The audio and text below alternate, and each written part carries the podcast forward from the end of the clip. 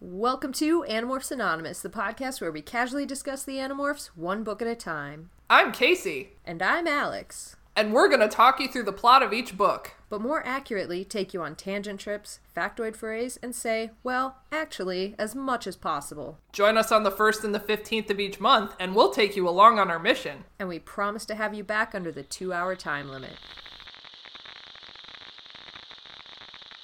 Ladies and gentlemen, I have a grave announcement to make.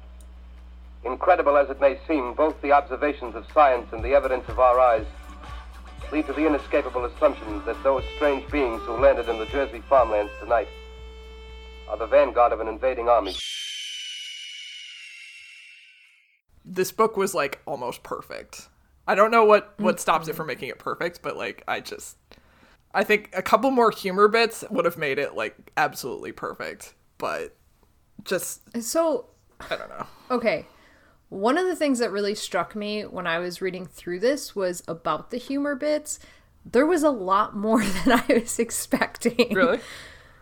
Yeah, and like so like especially going into it, the first half of the book, there's almost no humorous moments. And then towards the back Yeah. half, like it's just this beautiful like crescendo where it's like it literally is almost written like a musical piece where it like starts on this one note and then just slowly adds to it and then has like these little like just beautiful little like parts that are like overtures or underscoring until it like creates this amazing like climax of this book. Like it was written beautifully. Yes. Oh my god. And there's so much foreshadowing and there's so much calling back to earlier books. Like the fact that it foreshadows the entire series as well as like within itself is just like so tasty. Okay. So now it's time to play our favorite game. If you didn't look it up, did you look up who wrote this book? I did not. Okay. Who done it? Would you like would, would you- okay. Who done it is Kimberly Morris again. Kimberly Morris of number 50, The Ultimate. Number 48, The Return. Nice. Okay. Number 38, The Arrival. And I think those are all the Kimberly Morris ones as I desperately scroll through the list. Okay, so Yeah. some really heavy hitting books. Yeah. Wonderful. Some really good work. This book was so good. Phenomenal. I don't have words. Yeah, exactly. Like I'm ugh. All right. Um I guess we're getting it. I don't know, it feels so weird. It feels like we should talk for longer, but like I just want to get into it. Yeah, I mean, and we'll talk a lot at the end, I'm sure, because there's so much character stuff that I want to get into, and oh my god. Okay. Okay, let's do All it. right. Ax is on a mission with Rachel and James. Rachel spotted something and dove in as an eagle. James followed her on her tail, too close. He wondered if Rachel was going to reprimand him, but when she didn't, he wondered if he had any right to. He was still very much aware of his outsider status here, as, you know, he was an Andalite after all. They flew along and they observed below them as people were stopped and forced out of their cars at gunpoint, herded like cattle into subway cars, into some subterranean place to who knows where. James asks, Who are the good guys here? And Rachel goes, See, that's the problem when you can't tell the good guys from the bad guys. We have no way of knowing. Ax muses on the invasion here and host bodies, which leads him to thinking about Visser 1 and his hatred of Visser 1. There was a lot in this first chapter of recapping with mm-hmm. Ax's emotions involved. So, if you're reading this book, which is this is going to be one where I'm going to highly recommend you read it Yeah. to anyone who hasn't. Yeah. Um, but yeah, Ax is like really thinking about Elfangor in this first chapter and his death and what it means and how much he hates Visser One because of Elfangor's death. And it it hits hard pretty quick. Mm-hmm. So Ax continues talking about uh, them fighting the war, the addition of the ancillary animorphs, and how they would be considered vecols on his home planet, and how he had his doubts at first, but he's really kind of come around after seeing how they perform, and he starts thinking about how like on the Andalite homeworld that the ideas of like keeping them away from society for their own good are wrong and he's like ah the human ideals aren't flawless either but you know I, I think that the Andalites are wrong here and this is I just love this so much I do too. Okay, I don't yeah, about this. Like, this is the first time we're seeing him acknowledge that externally. Like, like we've kind of like inferred through other people's books that like he had this opinion about vecols before and now he's like changing his mind. But this is the first time he's like acknowledging it himself and I really enjoyed it. Yeah, I did too. And I like I don't know. I just love that he the way that he came around on hit and then the way that he's still like but humans can do better too. Like this whole Yeah. thing should be better. Yeah, yeah. Um, then we veer into talking about the main team territory, where we find out that our main kids are old enough to attend high school now. Ooh. Ooh. and uh, he mentions about how he was he was still in aristh, but you know, on his home planet, he'd probably be a cadet. But you know, you know, war shit. He's seen enough shit. He's seen enough shit. Rachel is the one that interrupts him, saying, like, we gotta do something about this. And James is like, yeah. And Ax goes, no, we should report back to Jake. And Rachel's like, what the fuck, dude? Why do we have to do that? And then James, like, backs up Rachel, like, thousands of people will be taken in the time it takes to report back. Don't you even care? And Ax is like, normally I wouldn't get my feelings hurt by this, by such a small comment, but I can't help but wonder why James is instructing me on how to feel in this situation. I know how to feel. Like I I know what I'm doing here. And then wow. Sassy. sassy Ax, Don't at me, James. don't fucking at me, you bastard.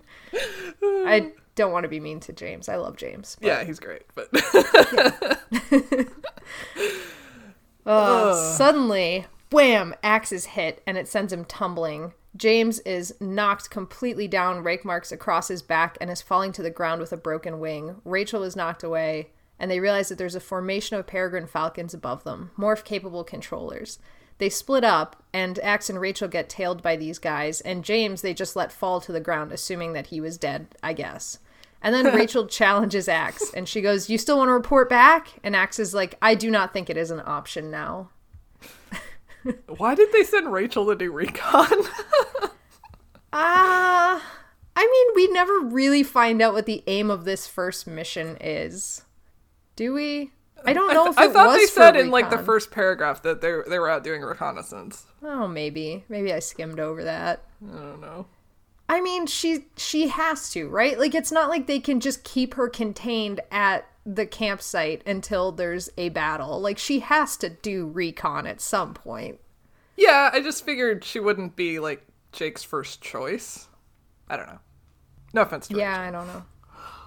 Well, I mean, even if she was going out, I would assume she would be going out with like maybe like Marco and Tobias or Yeah, like you know. Tobias, I feel like usually does recon. I don't know.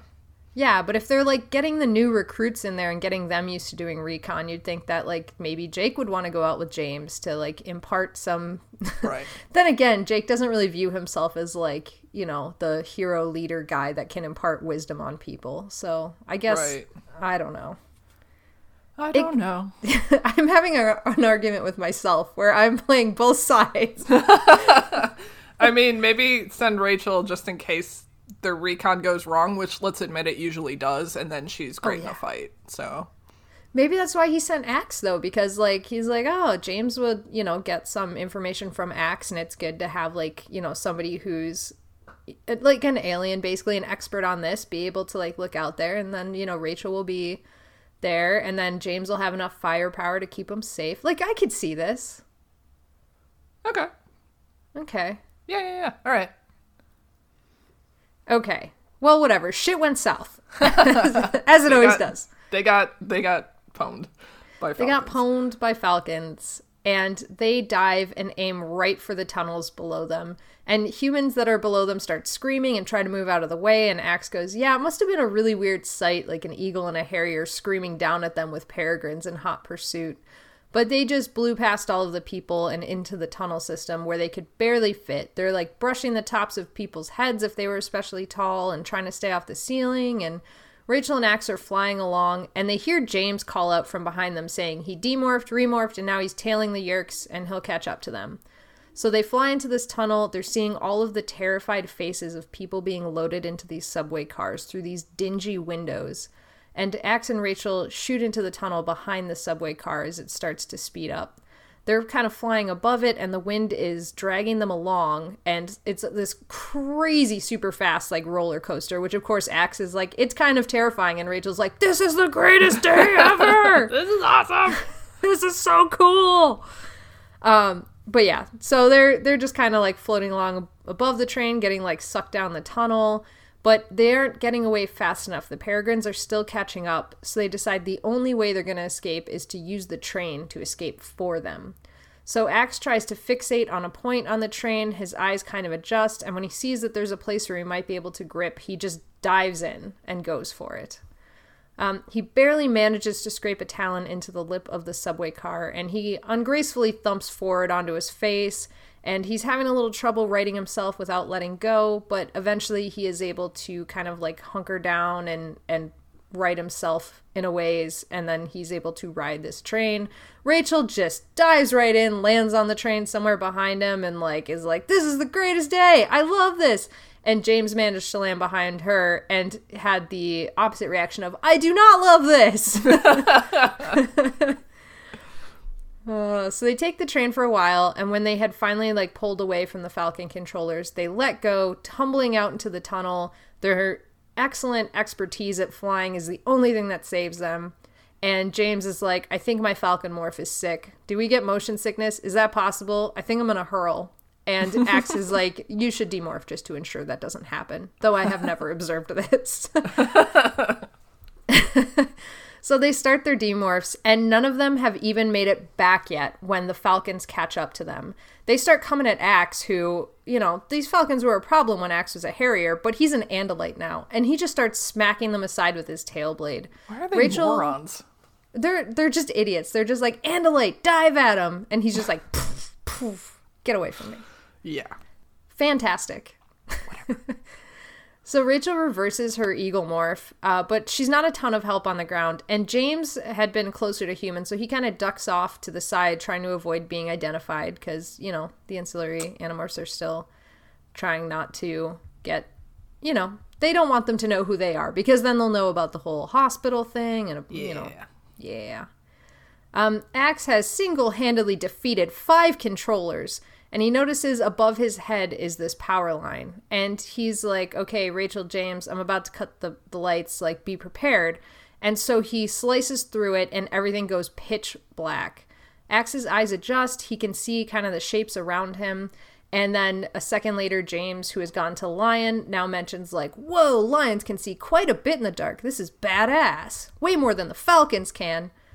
So, good job, James, for using a morph that you needed somehow.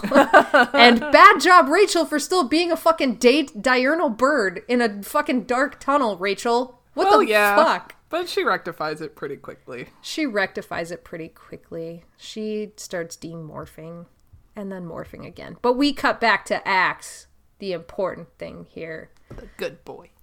the good good boy. So Ax lets his eyes adjust, and the Falcons try to come at him again, but they can't really see, and he's like super easily picking them off one by one. Rachel goes to Owlmorph, and Ax feels her fly past, but can't hear her, obviously. He starts talking about how awesome owl feathers are, Yay, owl facts. and they are. Yeah, I loved the owl facts. And they're true. They're absolutely true. It is sometimes very disconcerting if an owl ever tries to like come really close to you and like hit you, and then all of a sudden it's just like over your shoulder and you didn't even realize it was near you. it is very disconcerting. I connected with Ax deeply in this moment. uh, so, anyways, um, yeah. So she goes and takes down one of the falcons, just like nails him midair. It was awesome. But they caused a commotion. So three Hork-Bajir controllers round the corner to check out what's going on. And when they did, Rachel kind of t- just scoots past one of them, like just brushes him like a creepy creep. And that's what she did. Such a fucking creep, Rachel. She she did. She totally creeped. Like I'm a ghost. I'm a ghost. I'm spooky. um, but yeah, she does that, and the Hork-Bajir does like a cartoonish, like, "Oh, what was that?" and like turns and slices open the Hork-Bajir next to him with his elbow blade by accident. Holy shit. Yeah, and like his guts come spilling out and like he ends up falling to the track and because he's connected to the Hork-Bajir next with him, when he lands on the electrified rail, they both get shocked to death. Hooray! Yeah.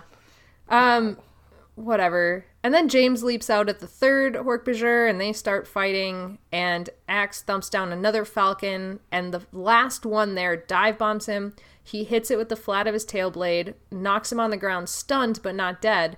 And Ax picks up this falcon with his hands, and as he did, the controller starts begging him, like, let me go, let me go, I'm only a few moments away. And Axe goes, a few moments from what? And the controller goes, It's two hours, right? The time limit, two hours. In a few minutes, I'll be free. No need for Kandrona or to feed, to have a host. I'll be free forever. And Ax kind of like hesitates because he, th- this is kind of a moral question of like, can he do this? Like, is this really a thing? But then it starts resonating with him because of Tobias and the, you know, him being a nothlit and a bird. And so he doesn't say anything. He just tosses the falcon back into the air to let it go. But what he didn't notice was Rachel tailing this falcon right after Ax tossed him. No! That's so sad. Yeah, this is one of the moments that I really, when I'm thinking about Rachel towards the end of the book, this is really one of those books that pops up a lot for me and her actions. And like, this is one of them where Ax lets the, the falcon go and then Rachel takes him down. and it's another one of those, like, did it happen? Did it not? But like, yeah. Yeah, I mean, like, I'm assuming she didn't know. Like, I'm assuming the Falcon was just talking to Ax when he said this. Mm-hmm. So, but like, also Rachel can see in the dark, so she must have seen Ax let him go. Yeah. So she could have been like, Ax, what the fuck? Why did you let him go? And instead, she just like soundlessly takes off after him. So, ooh, that's interesting. Mm-hmm.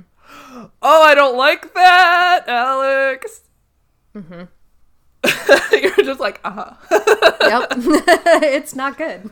Well, and James just just killed that that Hork-Bajir too, and I was like, ooh. I mean, like these guys are all pretty new to the war, and like, yeah, they had that big battle, um, in Cassie's book, but like, I wonder if we'll see the effects of killing on on them, on the new recruits. I think James's Hork-Bajir got away. I think he comes back around the corner with like the blood in his mouth, but he says, "I I fought him and I scared him off, but I didn't I didn't Oh, get him." okay. I thought he killed him. Yeah, I that's why Rachel wants to go after him. Right, right, right, right. Okay. Mm-hmm. So, but um not to say that the new recruits don't kill in this book. So that's absolutely a valid Yeah, point. that's true. Yeah, and they probably killed in in their first battle as well. So, Probably. Yeah. Hooray, killing for kids! This is gratuitous called out black and white killing multiple times. Hooray! for kids. Yeah. We're kids. Shit, yeah. I'm uncomfortable. anyway, Uh, Yeah. some Um, really good shit coming up, and I'm excited. Okay, yeah, let's keep going. So Rachel lands with a flourish and tells them both they did a good job. And Ax in this moment is like, What the fuck, Rachel? Not out loud, but in his head. He had this moment of like, What? The fuck, Richard. What the fuck? anyway, Yeah, but um he starts talking about how on his planet she would have been like court-martialed or something. She would be removed. Um Yeah, basically she should love the cause but not the war and he's having a lot of feelings about her being so bloodthirsty at this moment. And so he's like, We should leave now. And Rachel just explodes. She's like, We have them on the run. We should go for maximum damage. And Ax, who's much more analytical, goes, There's three of us, and we hadn't managed to stop the train of people being taken. We haven't finished the initial reason we came in here. We've done nothing but put the enemy on high alert because now they're going to know we're here because the Hork-Bajir that's going to go alert them. And Rachel, like, paused for a moment, thought about it, and she's like, okay, yeah, I'll do that. But like she throws in a little bit of antagonism into her statement. She goes, I'm gonna go Hork-Bajir. I'm gonna go down the tunnel and get some information. If that's cool with you, Ax. Um, and then she's like, if I'm not back in a half an hour, then leave without me. And James and Ax said nothing because they would absolutely leave without her. They couldn't afford to lose anyone right now, much less three of them.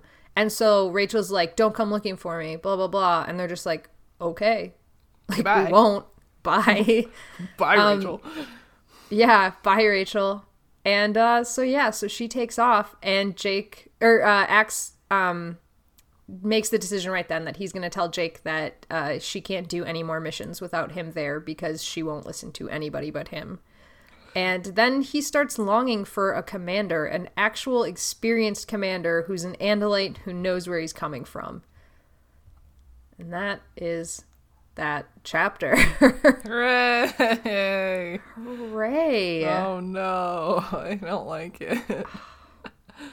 It made me think of um, when Rachel and Ax were at the beginning of the final David book, and they were in the mall looking for Jake, and they were they were pretty kind of like back and forth on what they were doing. It wasn't one person was trying to command the other, and they both weren't really sure like what to do without a proper leader. Yeah. And so, like, comparing that to now, where there's like clearly friction between them, is just so interesting to me. It is, and it's. I didn't immediately like latch back onto that, but it is kind of like. I think part of the reason Ax is so uncomfortable with it is because Rachel is trying to take a command, and he's like, "I don't think she has authority over me. like, we're the same rank here, basically." Yeah. And he's mm. probably like concerned that she's gonna do what she wants anyway, oh even yeah, though it could for put sure. the rest of them in danger. Oh no. I would absolutely think that at this point. Yep. um, so these next couple chapters are rough. Very yes. Oh my god. So we cut back to the camp. They have all made it out, and Ax is kind of summing up who's at the camp now, who's living there, and uh, how all the families were gathered now, except for Jake's, of course. And then he mentions the newest addition there is Elena, the blind girl who escaped as Rachel from the school where they lost the morph cube. And uh, he starts talking again about Jake's family being the only ones obviously missing and how it's affected Jake greatly. And Ax even mentioned that it really affected morale when he became withdrawn and even refused to lead them for a while. But um, now he seems kind of better. Still not Jake, but better. So he's watching as Jake is reacting to Rachel with this interest because she's describing the Taxxon blowing out the subway rail system and like digging through to the Yeerk pool. And Marco starts pointing out, like, wow, they're getting a lot of people in there, but they're also like, they've trapped themselves. We could take them out in big numbers in there. And Rachel goes, oh, how? And Marco's like, well, like a bomb or explosives, like a nuke or something, you know? Uh, yeah. And Cassie goes, you can't be serious. And this begins this debate where Cassie's arguing you can't just kill all of these innocent people who just want it to end, who just want to go home, who just want to be free. You can't kill these people. And Rachel's like, we have a chance to slow this thing down. Like, it's the situation is not good. We have an opportunity and we need to take it. And they all start turning to Jake, who basically just straight up admits I refuse to make a decision and take this on solely. We have to vote on this. Like I I will not make this decision. And Ax like looks around as they all start grappling with their consciences and Ax looks at Toby and as another outsider alien, he starts wondering like what's she thinking? Because her experience is going to be more like mine. Like we're exclusive on our own, not shared because of her history and so on. And so when Toby finally breaks the silence, it kind of like surprises him. And she goes, This is war. Some will die. The only question is who. And Tobias very uncomfortably says, Well, I guess that sums it up. And Rachel is like, Yeah, big explode a big old bomb time. Time to go bomb shit. Uh, And Cassie very bitterly turns to her and says, And you couldn't be happier, could you? whoa. Yeah. Yeah. I'm so uncomfortable.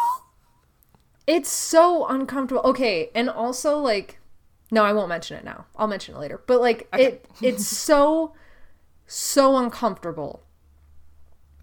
So uncomfortable. All of this. So very uncomfortable. yeah, like this whole book is kind of about like the Animorphs really starting to infight and and it's like, no.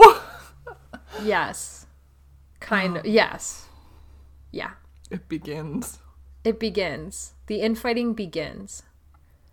So, a few hours later, the core team is gathered around a low campfire looking at a map, trying to find out where to get explosives. And they're throwing around like we could break into a military base, we could try to reach out to the governor.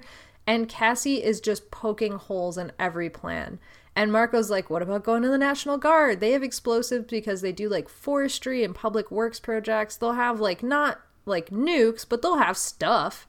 And Cassie's like, it'll still be guarded. It'll be difficult to get. It's risky. And Marco's like, I, I didn't say it was going to be easy. I just said it's doable.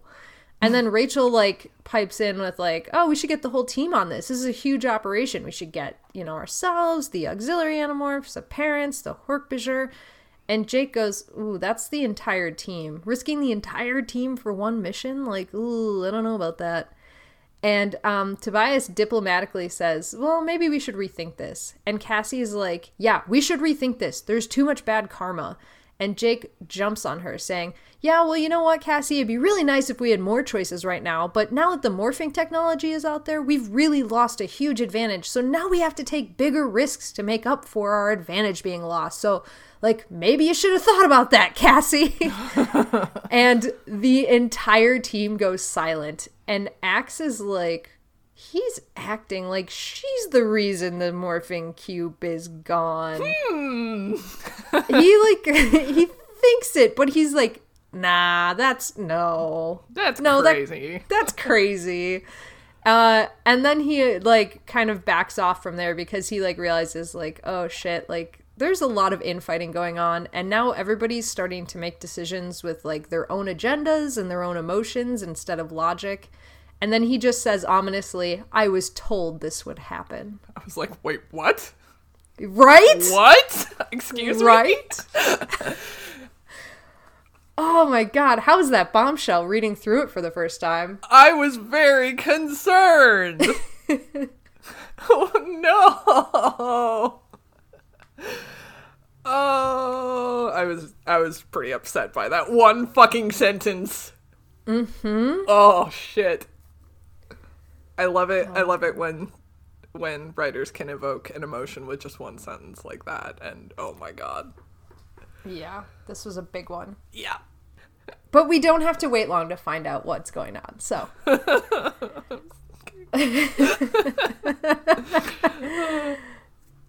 so Ax morphs to raccoon and sneaks out of the camp with a transponder in his mouth. He goes easily undetected by the Hork-Bajir and camp security, and he mentions that like you know, it's really risky to go out on your own because you're pretty exposed. But, like, much like we can't kill every animal that's native to the area that comes into our camp, the Yeerks can't do it either. So, like, I'm just to hope I remain undetected. And once he gets what he determines is a safe distance away from the camp, he boots up the transponder and connects via secure channel to the Andalite homeworld. He is talking to Jaham Estalon Forlon, who is war prince and chief of the Andalite military. Dun dun dun. Big boy. Ax reports to him that he was correct. The infighting is starting to get worse, and they're not maintaining logical decision making. And Ax also informs him of the p- plan to blow up the central Yeerk pool. And Jaham is basically a dickwad. He's like, like he is. Unsurprising for most of the Andalites we met, especially Yeah. the military ones. True. He's basically like, oh, these fucking idiot kids. Do they really think that destroying one Yeerk pool is gonna stop them? Oh, sure. Good plan there, guys. I'm superior. basically. And Ax like starts to defend them. He's like, "Well, they're doing well," uh, and then he stops. He's like, "I don't want Jaham to think that we're incapable, so I'm just gonna stop." And then Jaham goes, "Okay, Ax, stop that mission from succeeding, no matter what. You know, just don't let him do that." And Ax is like, "Oh, well," and then he's like, "Oh, and is there any changes in technology?" And Ax goes, "No." Nope. Nothing. Nope. Nothing happening here. Nothing nothing to report here. Um, and he's like, I don't know why I withheld that the Yeerks now have morphing technology from Jaham, but like, I just thought it would be best, and I don't know, I just kind of had to react. And then Jaham's like, okay, good. So the Andalites intend to quarantine the Earth, and then we'll, you know, discuss like what the Yeerks are going to do with their symbiosis with the humans. And as he's like going through this whole quarantine plan, Ax cuts like here's bug fighters in the distance, cuts the transmission, and just starts morphing to Owl to take off. He's like, I gotta get the fuck out of here. And so um, he grabs the the transponder. He starts flying back to camp, and by the time the bug fighters get there, he's long gone. But the whole trip back, his mind is reeling, and he's like, "There's no way the quarantine could be contained. Not with humans as the host. Like with their tenacity and like all all their, you know, planning and scheming and conniving. He's like, those those guys with the Yeerks will be off of Earth somehow." It, Not even if every Andalite ship was here would they be contained. It will be breached, and that only means one thing: annihilation. Hooray! Oh no! yeah. Um, and so Ax spends the later half of his flight back just thinking about all of his friends who he has fondness for, and he contemplates like, what if I just kept flying? Like, what if I just flew away like the Peregrine, who is moments from freedom? And then he realizes his freedom would come at a great cost. Now we get to the longest summary chapter I've ever written. Oh, I okay. This makes sense to me now that I know. What Okay, good. good. um yeah, I think it was just super important setup to the final few things that we're doing to like get through this whole reaction scene. I think it sets up a lot for these books and for where we are. And um, I'm just going to read it and then we can talk it through. Okay. So Jake gathers everybody the following morning to finalize their plan. Marco and his parents had been up all night scouring the internet and hacking into National Guard databases, and they discovered that there's several thousand pound bombs nearby that they could go get. And Marco's dad pointed out that with like 10 to 12 of these things, they could kill every Yeerk in the compound. Like they they could destroy the shit out of it. And Rachel's like fist pumping, like, yeah, let's go get super medieval on their butts. And Jake goes, okay, the biggest question here is how? How are we going to get this done? We need absolutely everybody to pull off this plan. And then Cassie goes, I'm out. I thought I could do it, but I can't. I'm out. I'm out. My parents are out too. No. And Rachel just like gets her hackles up and she starts mocking Cassie, like, oh, okay, Cassie, what should we do? Sit here and wait for the Yeerks to find us? Or like, do you want to make it real easy on him and go for a little swim in the pool? And Cassie explodes. She goes, why do you have to be so horrible? You are, you know. You get worse every day, and your own mother can't stand you. and Cassie turns to leave. But Jake grabs her sleeve, and Cassie just like continues on. Like, you don't take an innocent life, you know? Not if you're decent, not if you're not a murderer. And then she turns to Jake specifically and starts saying, I thought you knew that, Jake, but apparently. And Jake cuts her off. He goes, Apparently, you decided to make decisions for me along the line. You knew it was best for me, for everybody. Well, guess what? And Cassie like throws her hands out like she was trying to push Jake away and says, "Don't. Just don't, please." And there's this moment of silence where everybody is just holding their breath, staring at Cassie, who has just started to cry. And then she starts apologizing and saying, I don't know why I did it. I, I just thought it was right. I can't explain why. And Marco whispers, What is she talking about? And Cassie goes, It was me. I gave Tom the morphing cube. I stopped Jake from going after him and killing him. And Ax is shocked. He couldn't believe that Cassie just said she was a traitor basically. It seemed impossible. Like he he rejects it in his own head even though she said it. And uh so they continue watching and and Ava just goes, "Oh, Cassie." and Marco jumps in with, "You did what?" And Cassie rushes forward saying, "Tom had the cube and Jake would have had to kill him and I couldn't let him do that. I had to protect him." And Rachel is barely containing her fury. She is like enraged and she goes, You're trying to protect Jake, so you basically sold out the rest of the human race. And Tobias just kind of softly responds to Rachel, saying, I'm sure she didn't think of it in those terms. And Cassie admits she wasn't thinking at all. She's like, it was an impulse or an instinct. Something just told me I had to let Tom take the cube. And I realize it seems stupid now, but at the time I thought I was doing the right thing. And Rachel actually steps forward and starts to make a fist, and Tobias grabs her wrist to stop her.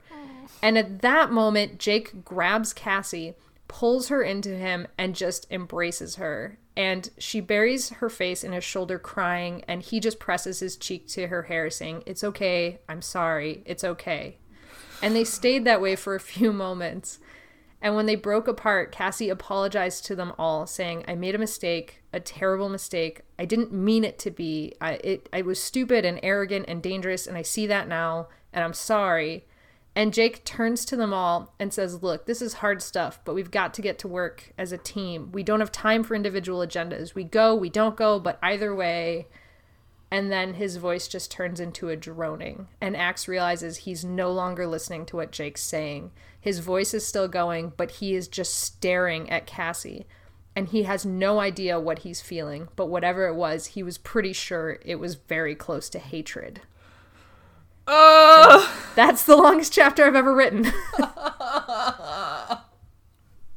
so much. oh my god. Oh my god. I think Cassie and Rachel's friendship is officially over. Yeah. Minimum. Yeah. Minimum. Shit. oh no. I had such mixed emotions reading this. Like, I don't know why, but this chapter on this particular read through recap hit me harder than it ever has Really? anytime I've read it. Oh yeah. Oh god. And like I felt so like bad for Cassie. Like I her desperation like comes through. It's it's just this beautiful way that it's written where Ax is removed from the situation. Mm-hmm. So like you're watching it happen. Yeah. And then as it like fades out to like Jake's voice just becoming a droning noise, it's like oh, it just hits so hard where it's like yeah, I feel that rage and that like hatred, but like I also like feel so bad for Cassie. I I love how that was written. Like we get Ax's kind of first reaction of shock. We cut away from him to get everyone mm-hmm. else in on it. And then we come back to Ax having like processed his initial shock and now he's feeling this rage and it's like, oh, it was so good. Mm-hmm. Oh no. And like all of their reactions too, where like Marco just kind of shut down right away. Like he was he was like, What? You did what? What? And then like just shut down. And then like Rachel, who like Tobias like grabbed her to stop her from going to like pummel Cassie right in that moment. Like yeah. oh my god. I I was kind of shocked that Jake just forgave her. Like I don't know if he forgave her, but like he just responded very like tenderly to her in that moment cuz he's been so pissed at her for like 3 books. And I, I don't know. It's like, is this like him really feeling this, or is this more of like a pacifying gesture? Like he's still I really mean- pissed at her, but he in this moment needs everybody to be cool because they're about to go on this crazy dangerous mission. Based on the rest of this book, I feel like he really forgave her in that moment. Like I I don't know if this is right, but like it's it almost felt like all of Jake and Cassie's reactions to each other and the arguments and like Cassie starting from just like breaking down into tears and leaving every time Jake got mad at her to this where she finally snaps and like gets it all out in the open it almost felt like for them like just those two it was a really cathartic moment Yeah. but we couldn't like we couldn't see it because we're almost okay this is what was so brilliant about this writing it almost felt like we were reading like an earlier book of like reading animorphs reading cassie and jake and them together through the perspective of this like very this much darker much more grown up view that we have now later in the series as Ax's perspective. Mm-hmm. It was like almost this double view screen thing but like it's it's hard to say, right? Because we're not in either of their heads, but like watching that moment, it almost felt like that was what Jake wanted from her was for her to own it, Yeah. for her to apologize for it, and now that he she's brought it up to everybody, they can move on from that moment. Right. Yeah. Yeah. Because it's like you said, like every interaction before this has just been like the first one was Cassie says, Stop treating me like the enemy. I was right. I was right to stop you. And Jake says, like, no, you mm-hmm. absolutely weren't. And then every interaction after that was just Jake like snapping at Cassie and her like shutting down. So yeah, I think yeah, you're right. Now that she's finally said, I did it, I'm sorry, it was wrong, then that's kind of what what heals the rift. Yeah. yeah. I mean, and it also seems like Jake has been on a trajectory that the the further away we get from the moment when his parents and Tom were all taken, like the more kind of back to normal he's being, even if he's got that like tinge of sadness or like the way that he reacts differently, he's kind of like healing from it. Mm-hmm. And I think that that helped too. Like, you know, the closer he gets back to his leader type self, the better he is at like healing those fractures in the team. Yeah. Not that I think that's strictly what this was. Like, I don't think this was just a play by him to like fix everything. I think it absolutely was like a, an emotional reaction on his part. But Okay.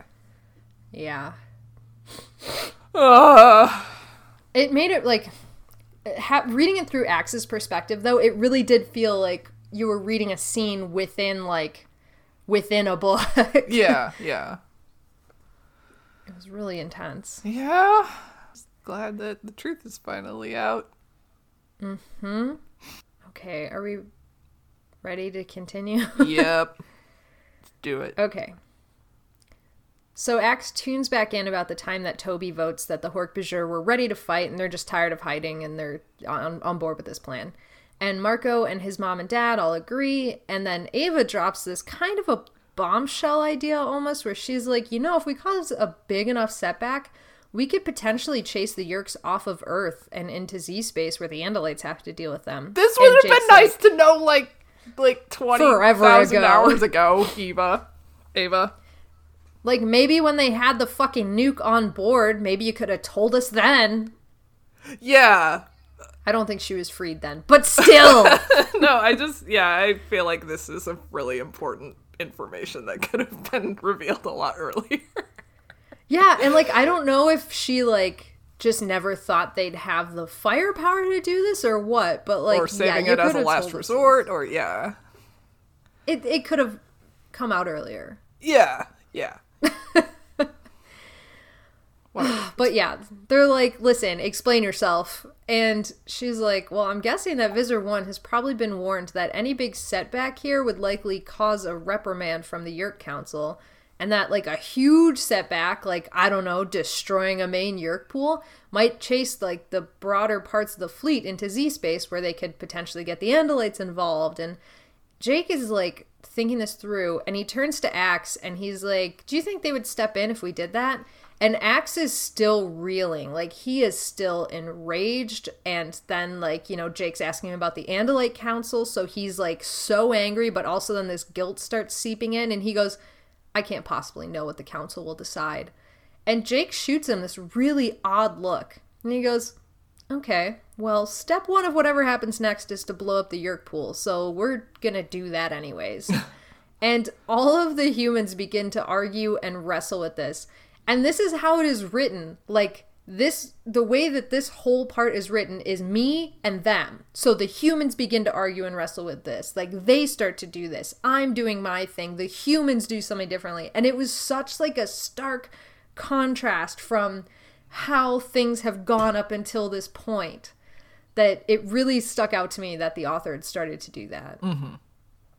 So, um, yeah. So they start to argue. Uh, and, um, let's see. Now I've totally lost my point in these notes. Blah, blah, blah. Oh no. That's okay. Okay, so uh, the whole time that they're arguing, Ax just stares incredulously at Cassie. And he goes, On my homeworld, she would have been tried as a traitor and executed immediately, not asked to rejoin and give her opinion on a mission. And Ax doesn't even care what they decide at this point. He's so horrified with Cassie. Eventually, the kids come to a conclusion that what they'll do is they'll warn everybody right before the explosion and let them try to escape. They'll hopefully some will be able to get out, and then some people will be able to starve out their yeerk after three days. And everybody's like, oh, okay, like that's a good compromise, sure, sure, sure. But um, Cassie says nothing, and they're like, Cassie, what do you think? And she's like, I'll go with whatever you guys decide. And Jake goes, No, that's not good enough. We need your instincts. In fact, I trust your instincts more than mine, especially right now, and I need you to weigh in. You can't just, you know, get out of this. And Cassie goes, Well, I think this plan is as good as it'll get, and we're all going to have to wrestle with our own conscience and make it right with ourselves, but at least we gave people a chance. And Ax admits to himself in this moment that he always thought of Rachel as the one end of the spectrum to be feared in humanity because as the war went on, the warmongering, the, you know, the anger, the rage, the fighting, all humans would become like Rachel. And that had informed many of his decisions throughout his time on Earth. But then he thought maybe I'd overlooked the much more dangerous end of the spectrum where the Cassies of the world lived. I loved that. yeah. Oh my god. I oh my god. So profound the dichotomy yeah. between Rachel and Cassie. Rachel, who is violent but loyal, and Cassie as passive but capable of betrayal. Yep. So good. It's amazing. Oh my god, I loved this so much. oh, I can't deal. And the next scene is also good. Okay, let's get into it. Okay. Ax found Cassie later that night. He needed to talk to her. So they walked out to the dark perimeter of the camp and they spoke. And Ax says, I need a better explanation from you. And Cassie resists for a moment, and then Ax goes, Elfangor, my brother, who died, entrusted you with the technology, and you betrayed him. You betrayed my people, and you let my technology go. Everybody and betray Cassie, me. Sorry. Everybody betrayed me. And Cassie goes, oh my god of course you feel that way. I didn't even think you know of course you feel like this. And then she admits to him like listen i can't give you a great explanation. I just felt like this was the right decision. And the more i think about it the more that i i know there's more yeerks out there that want to defect. And maybe this thing will allow the yeerk peace movement to take off. Maybe this is what sparks them to be empowered what you know they can see that there's a better way out and Ax starts reeling at this. He's like, um, what the fuck? Did Jake agree with your assessment? And she goes, I haven't told anybody but you. Like, this is the first time I'm even saying this out loud. And Ax likes he he's like, I want to rebuke her for making such a monumental decision on instinct alone without consulting anybody, without any real thought. But then he, the memory of him knocking out Jake and taking the nuke plays in his head. And he's mm-hmm. like, uh, No, I didn't do the same thing. It was different. There's a way. I'll find it. oh, I love it. so he's trying to separate himself from Cassie. But Cassie's continuing on. Like, I, you know, I couldn't tell them. Like, Rachel, think of her reaction. Oh my God. Ava, she wouldn't agree with me. Of course she wouldn't agree with me. She hates the Yeerks. She wouldn't you know, another way for them to be on Earth. She doesn't even want to live in a world where there are Yeerks on the same planet as her. And Ax goes, Well, she knows the enemy. And Cassie goes, Yeah, of course. But, you know, what happened to her was awful. But, like, you know, Visser 1 is one Yeerk. The current Visser 1 is one Yeerk, and it doesn't represent every Yeerk. And she starts likening it to human leaders who are awful, but it doesn't represent the whole spectrum of humanity. so, so fucking topical. So topical. it's weird. This entire book was weirdly topical. I know. uh, yikes. yeah. Um. So then she asks Ax, "Can you imagine making a blanket decision for all of Earth based on only one human?" And Ax, like, he says he stumbled in his thoughts because she just hit on something really close to home.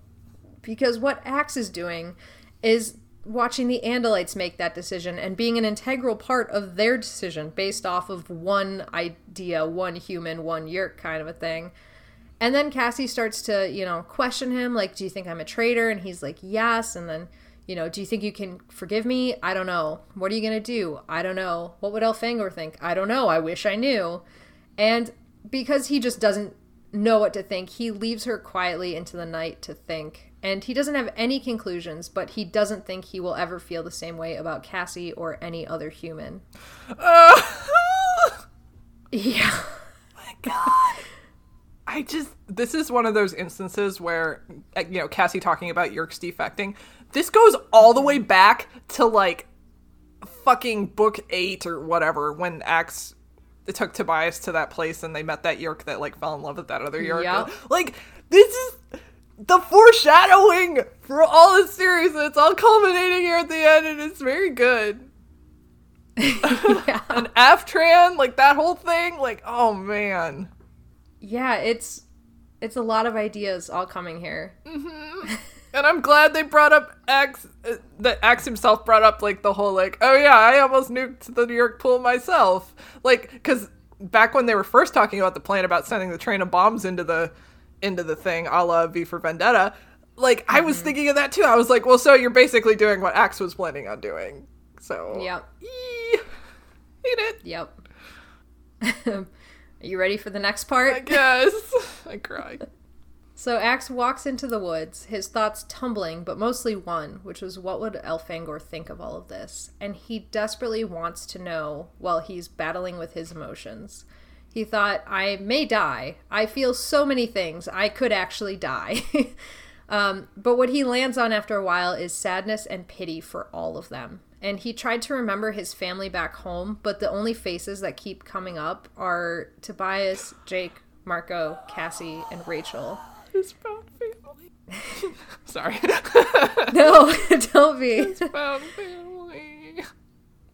He talked about how humans amazed him with their resiliency and their intelligence and their ability to learn, and they delighted him with their humor and their food, and they sickened him with their childishness and their selfishness and the way that they made decisions with emotion.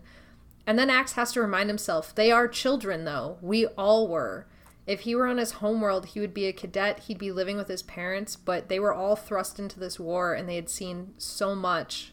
And I believe it was at this point he referred to his childhood as a broken pit, never to come back ever again. um, so he starts wondering why his brother had broken the law of Seerow's kindness and giving these children the power to morph, because it was Seerow's kindness that had caused every great wrong in the galaxy. The Yeerk invasion, you know, the way everything happened with the war, it it would all come down to giving away this information. And he came to the conclusion that the Cassies were indeed more dangerous because Seerow and Cassie were like the same ah. and they were way more dangerous than the Rachels. Ah. And then Ax hears a flutter of wings, and Tobias lands next to him and says, What are you going to do? And Ax was startled, but he couldn't lie to his Shorm. And so he's like, What do you mean? What am I going to do? And Tobias goes, I followed you the other night. I saw you at the transponder. I'm guessing you were talking to the Andalite homeworld. Am, am I wrong? And Ax is like, No. And Tobias goes, So, are they going to fry us? And Ax goes, Why would you think that? And Tobias is like, Well, it makes sense for them to do at this point, but the question I have is, Are you going to help them do it? And Ax doesn't know what to do or think here. And Tobias is like, Yeah, there's there's a lot of that going around right now. And Ax suddenly goes, Do you hate Cassie? And Tobias goes, I don't hate anybody right now. It's kind of weird, but I don't even hate the Yeerks. I kind of understand that everybody's just trying to survive, and maybe, maybe if the morphing technology was widely available, we'd be able to give the Yeerks another option. Like this has really brought up some paths that we didn't have before, and we'd be able to keep a peace. And maybe them being able to morph from slugs would be the way to go. And Ax starts picking it apart immediately, going, Oh, who's going to willingly give them DNA? What about morphing sentient creatures? Haven't we always said not to do that? I'm sure they're not going to be happy with cats and dogs. And Tobias goes, Listen, I don't know. It's too complicated to think of it all right now. And there's no rules. Like, this is just, this is a new frontier. We don't have plans and blueprints to figure this out, but there's another way now. We have another option. And at this point, Tobias just leaves him, and Ax contemplates all of these different ideas that begin to unfold in front of him, and he goes, I do know what Elfangor would do in this situation because he's already done it. He gave away the technology and then he died. And Ax goes, I'm not going to tell the Andalite Council anything yet because I'm not going to go and say I'm going to stop the mission and then do the mission. That's wrong. But I'm going to go with my friends tomorrow. I'm just not going to contact them. And if I die, hopefully it'll be nobly. And then he goes, Now that's some real human reasoning. I'm ah!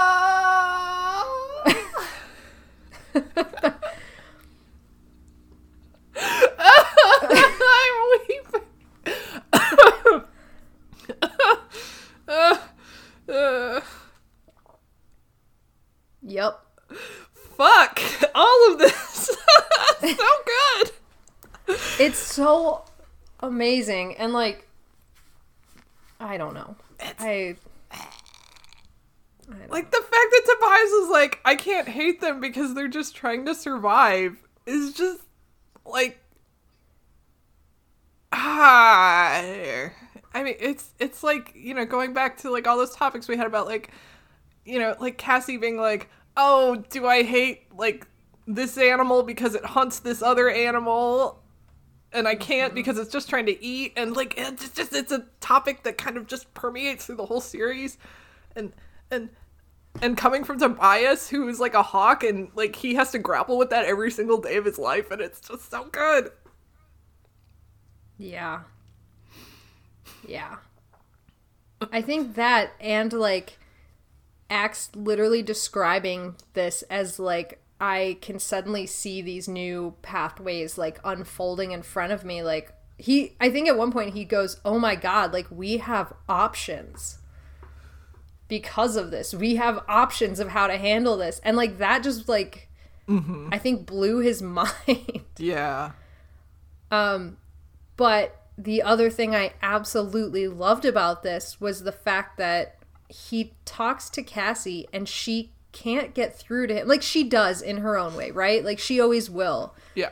But Tobias is the one that like settles this for him, that helps him through it. And like the fact that we I like throughout this whole series we keep saying like Tobias is almost just as emotionally intelligent as Cassie but more innocent with it. Yeah. And like I think this scene was just like a culmination of all of that. Yeah. And I loved it cuz I've never thought of it that way before. So like I I loved this so much. Yeah, and and it yeah, uh, and it just kind of reminds me of like back in the skunk book when they were arguing about like is it right to eat baby skunks? And it just it all like again it's more foreshadowing through the whole series. It's taking all those really early ideas and putting them into the final like start of the battle and it's just ah! It's so fucking good. It's so amazing. and the other thing I really liked about what Tobias had to say is that like he's saying we're a new frontier like you said and there's no rules and we're just trying we're trying things out and seeing what works and we're just trying to figure it out. And I was like that also feels really applicable to the time right now. Yeah. like we've never been in this situation before and we're just trying things out and and uh and we don't know what to do and we're just ugh fuck. I hate it and i love it and it's just i'm emotionally compromised at this point in the book Are you ready to get way more emotionally compromised? i i suppose Okay, so the Animorphs and the auxiliary team flew overhead as Ax led the parents through the woods.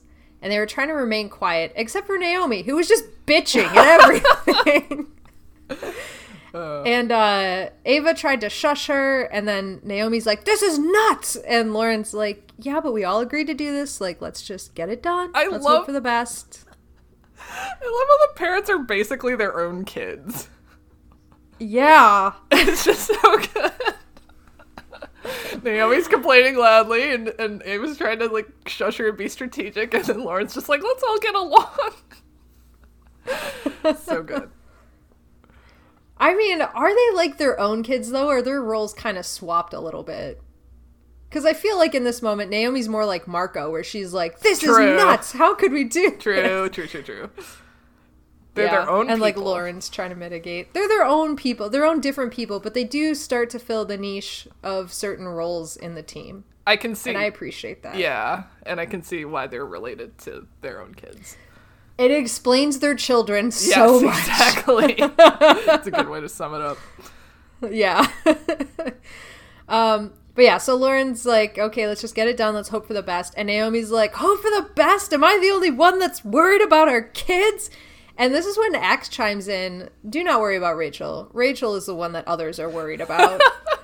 It's like kind of funny, but also kind of like sad. I yeah, I totally laughed. And then Naomi's like, "Oh, is that supposed to comfort me? My first child, my baby girl, my like little, you know, girl that you love, blah blah, blah bring him home from the hospital, cute, blah blah blah. She's now a blood-crazed monster and I'm supposed to feel better about that?" and Tobias just privately talks to Ax and goes, "Don't get sucked into an argument with her. Just, you know, she'll win." And so Ax goes, "I must respectfully ask you to be quiet." And Naomi was shocked into being quiet. I'm politely telling you to shut the fuck up. exactly. With all due respect, shut your fucking mouth. Oh, he's so polite. I love him. I love him so much. So at this point, they're about a quarter of a mile away from their target. There is some National Guardsmen working on a water main, and they quietly approach them. And then the adults do their thing, their big acting job, where all of a sudden they're loud. They stumble out of the woods looking for, you know, looking the part of campers who have been lost for days. And they're like, oh my god, thank god we found humanity. Like, there we were camping. There was a bear that came through our site. We need help. We grabbed what we could but like here we are and the guardsmen are like oh okay like is anybody sick or dehydrated? And marco's dad puts his hand on his chest and he goes i've been having some pains. And so they radio like okay we're coming in with some campers in distress. You know get the infirmary ready. They load up the parents in in some of the trucks and while they start driving off, the Hork-Bajir drop from the trees in silence to dispatch the remaining guardsmen that had been left to continue working on the water main. And nobody noticed the gorilla hanging on to the last truck in the line with a bunch of fleas hidden on him. Aw. Yeah. So they rumble into the base, and Marco's dad is immediately escorted out to the infirmary. And once they're out of the way, there's this super well orchestrated plan where, like, the guys start getting out of the trucks, and the Hork-Bajir that have been able to sneak in were ready, and they start dispatching these guys silently behind their trucks. And when they've, like, maintained control of them, uh, the adults get in and start driving the trucks, and the rest of them like kind of load into the back, and they start rumbling through the base. And there's not many people out and about, so they get a couple curious looks, but like nobody stops them. They make it to the warehouse area, which is where they think the explosives are going to be stored, which makes sense. Um, but they need to dispatch the guards and they need to take them all down at the same time. So they like start this really well orchestrated lineup where like there's the main team, there's some of the auxiliary animorphs and some Hork-Bajir, and on Jake's signal, they all go up to the guards and Ax as an Andalite approaches two of them. One's reading the newspaper. And when he gets to the commander, or when he gets the command from Jake, he says, Excuse me, sir, is this warehouse locked? Both of the guards stand up and they're shocked. And he's like, Okay, good. Neither of these guys are controllers because, like, neither of them said, Andalite scum and tried to shoot me. and then one of them holds out his hand and starts going, Hey, fella, it's okay. hey. Dog. And Ax replies, Hay is for horses, and I am not one, though my anatomy may resemble one. And Marco loses his fucking mind. Like, Marco just starts dying laughing. Oh my god, it's so good. it's so good. And Ax is like, I don't know what he thought was so funny about this. Oh shit. I loved this. I loved it. Um, so one of the guys tries to radio out, but Marco is there with Ax, and he grabs the radio out of his hand and then dispatches the guy. And the second guard starts running, but Tuan, Tuan, Tuan. Okay, I wasn't sure how to pronounce this, and I had never written it down before now. Tuan leapt as a bobcat from the roof and landed on the back of the second guy, dispatching him. And Ax sliced through the lock. They start searching the warehouses. The first one is packed with spam, and Ax goes, What is spam? And Marco goes, That's what everybody wants to know. This is like one of my favorite lines in the entire series. I was fucking living. Oh my god. Oh, man. Thank god. this was great. Oh shit. Oh, Fucking so good. Fucking spam. I love it. Ugh. Oh man. Okay, so they continue on. Uh, they get out of the first warehouse because it's just provisions. They start moving down the line, and they're kind of breaking into each one. The uh, auxiliary animorphs are on the other end of the warehouses, and they're like the adults are looking around with flashlights. Rachel's morphed to an owl, and she's looking around. And Ax starts to get really nervous. He's like, God, there's so many people here. There's so many different experience levels. Something is bound to go wrong. But they're doing so And then well James- so far. they're doing so well. organized. They're doing so well. Um, and then James calls out, "We found them!" So they all go and assemble in the warehouse where the nukes are, not nukes, bombs. And they find that there are six foot crates marked "Do not open without authorization and handle with care." And so they get Tobias to like maneuver the parents in with the trucks, uh, and so they bring them up to the warehouse. And Toby and the Horkrushers start lifting. They're about to start loading the trucks when alarms are blaring. The Hork-Bajir speed to load up the truck, and Jake says, Ax, you go human, everybody else stay where you are, and Jake starts demorphing himself. He's telling um telling them all to keep loading up the truck to get ready to go. Naomi's like screaming, Hurry! And Rachel's like, I know, Mom! and so they start loading up the truck, and Ax hears all of the guardsmen marching towards the gate. He informs Jake, like, oh, they're gonna try to stop us there. And Jake said, okay, we'll attempt to get out and we'll see what happens. And Marco starts wandering off, and Jake goes, Hey, where are you going? And Marco's like, I'm gonna go get my dad. And Jake's like, No, we came here together. We leave together as a team.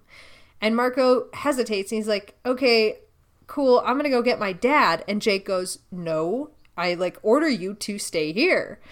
And Marco is hesitating, and finally it's Naomi that goes, Oh my god, Marco, your dad's gonna be fine, let's go.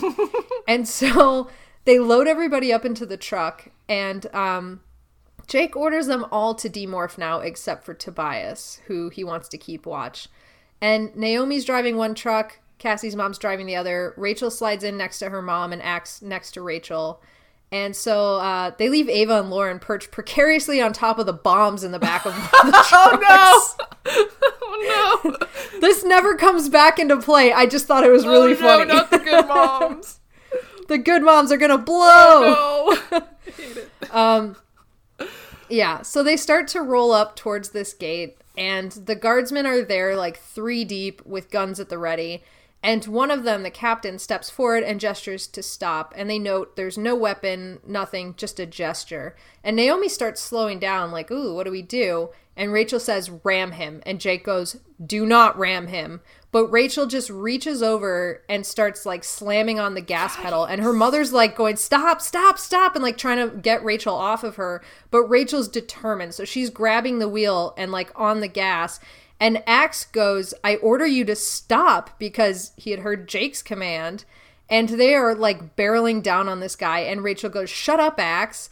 And so Ax reaches over and mentions, Thank God he had his strong human arms. And he tears her off of the steering wheel. And she's so shocked that Ax actually put his hands on her that she like kind of froze. And Naomi slams on the brakes, bringing the truck to a stop not 10 feet away from this guy. Ah, yeah. Don't like it. Yeah. Um, and this okay, so this next moment, I got to read through this so we can talk about this as a Okay, whole. okay, okay. So Rachel turns to Ax and goes, "What did you think you were doing?" And Ax goes, "You ignored an order from Jake. He gave you an order to stop." And Naomi immediately goes, "Yeah, I heard it too. You ignored him." And Rachel gets this stricken look on her face and then angry and she slams her hand on the dashboard. And like at this moment we cut away from this cuz Jake gets out of the truck, but like holy shit that entire scene with Rachel and Ax Oh my god. It was just brutal and that moment of rachel like that like oh my god what did i do and then like getting mad is just so intense Oh. Oh my god. Do you think she got mad at like herself for like, oh shit, I almost killed him? I think she got horrified with herself that she had gotten so caught up that she ignored an order from Jake because I think she's still struggling with the I'm one of the good guys. Yeah. And she realized in this moment what she had almost done and how she had been ordered to stop and still almost went through with it. And then she got mad because she was upset. Yeah. Oh. Yeah. I think there's so many times in this book where we're like, we're just seeing little hints of Rachel struggling so hard. Yeah. Cause yeah, she still is like, I'm the one who has to do whatever it takes. Like I'm the one who has to cross the line and go all the way. Yeah. But- exactly. Yeah. When it when it starts to to contradict a direct order from from the person she reports to, it's it's horrifying for her. Mhm. Yeah. Um, but now we get to the coolest guy maybe ever. so Jake gets out of the truck behind them and walks forward. N- nobody acknowledges what just happened with Rachel. Uh, the captain visibly relaxes upon only seeing a kid, and Ax goes, "Okay, good. He's not a controller." And the captain starts telling Jake, like, "Oh my God, you were in such big trouble. I don't know if this was a prank, but you are like fucked, Mister." he shakes his finger at him. he does. And Jake just very coolly says, I have the bombs. You need to listen to me. And the captain's like, uh, excuse you? and Jake's just like, he just forages on. He's like, Do you believe in aliens? And the captain's like, No, I don't believe in like Martians and little green men and flying saucers. And Jake's like, Did you not see the governor's announcement? The captain's like, Yeah, but my superior officer informed me that that was a hoax. And he kind of talks about what happened to the governor, where it sounds like she was uh, dismissed from office, taken away, you know, told that, um, they, like, all these people were told that she was insane or had like a reaction with medications, and she was put in some sort of an institution. Oh, So we know that the Yeerks dispatched her. We find out that like the guy that that rushed over there in the police car to help her out, he got like court-martialed and dismissed for like doing what the governor said and defying orders. Like it basically everybody who they secured as an ally got taken out. uh, it sucks. Yeah. Um, but uh, as the captain was going on about how it was a hoax, Jake is like, "Yeah, cool, cool, cool. Ax, can you just come here a minute?" And so Ax steps forward, and Jake goes, "What you're about to see is disturbing, but it is not dangerous, and you need to give me your word that you're not going to shoot." And the captain goes, "Like, oh, I don't know why I'm giving you my word, but I am." And so he goes, "Okay, Ax, start demorphing." And Ax begins to demorph to his Andalite self. And like what seems to always happen, the first reaction is for the captain to call for a doctor. what the fuck? I don't know why that's everyone's reaction. Like, Uh, doctor. But um, Jake's like, no, no, no. He's only demorphing. We don't need a doctor. And then he introduces him once Ax is fully demorphed as his friend, Aximili Esgroth Easthil, and says he's been with the Resistance since the beginning. And they shake hands. Um, a- and then Jake also mentions his brother Elfangor died fighting and saving the Earth. So it's a big moment. nice. It was super nice. Uh, Jake goes through everything with this guy. They talk more about the governor, the whole adventure there, the Animorphs, the Resistance, the Yeerks, and then uh, he gave a signal, and the Hork-Bajir step out of the trucks, and the soldiers start like you know they hear like all the clicking as like the bullets are going in, and they start taking aim. And Jake said, "You said you wouldn't shoot. These are our allies, not our enemy." And the captain, true to his word, stopped everybody. And Jake says, "Okay, like this is the whole situation," and just like finishes his whole like story and like the Yeerks and how they've seen people being taken into the subway. And the guy's trying to believe Jake, but he is still hesitant. Like this is a kid. And so Naomi gets out of the car and comes forward like, "Oh, Captain Olston, like how are you?" and like walks up and shakes his hand. And we find out that apparently Naomi had gotten the captain's oldest son out of a false accusation of stealing a car, and it had saved his family and likely his career because he was like thinking about quitting to like go and help save his son, knowing he was innocent. And um, she's like, Yeah, I just got out of the car to tell you that Jake's telling you the truth. And then a shot rang out, and there was a scuffle, and one of the soldiers had lined up Jake in his sights and had attempted to shoot Jake, but one of the other soldiers had stopped him at the last minute. And Jake goes, All right, that dude's probably a controller, and there's probably more. And we're going to need to move now because if there's any more in your ranks that have somehow managed to get the word out to the other Yeerks, we're now in big, big trouble. And the captain's like, no offense, my youngest son is older than you, and I can't, in good conscience, send you out of here with a bunch of bombs. I had a direct order from my superior. And Jake said, okay, if you have a direct order from your superior not to like move off the base and not to believe your governor, then your superior is a Yeerk and you need to act on your own now. And at this moment, Naomi steps up and puts a hand on Jake's shoulder. And even Ax is like, this is his biggest critic. And now she stepped up for him and she goes, Listen, this kid, my nephew, is the best shot we've got. He's probably going to end up saving our lives, if not the world's life. And the captain like paused and thought it over and he says, What can I help you with, son? Oh, yeah. I'm glad Naomi got a chance to like shine and Redeem herself Yeah. from her shitty work. yeah, because like several Yeah. times in this book, Ax is like, yeah, everybody fucking hates lawyers. Apparently, I I kind of hate lawyers and blah blah blah. and she actually like Mm-hmm. got got a chance to shine, and that was really cool. Yeah. Yeah, she did. I appreciated that in a way. in a way. In a Still way. don't like her, but She's still not great, but she's all right. she wasn't completely useless. Right, exactly, which is exactly what the next chapter is all about is how Naomi's not completely useless. Um no, that's not true. That is part of the next chapter, but still. Oh man. Okay, so they ask for trucks and some men and explosives, and the captain even offers to give them more. They're like, "Why don't why don't you take more? Like blow it up bigger. Make it make it more. We want more trucks? We'll give you more trucks. Whatever you want." And um, they're like, no, no, no, we can't draw attention. So in the end, they settle on five trucks and explosives with some more volatility than they usually contain. And the captain's men went and helped the Hork-Bajir load up the truck so it wouldn't explode.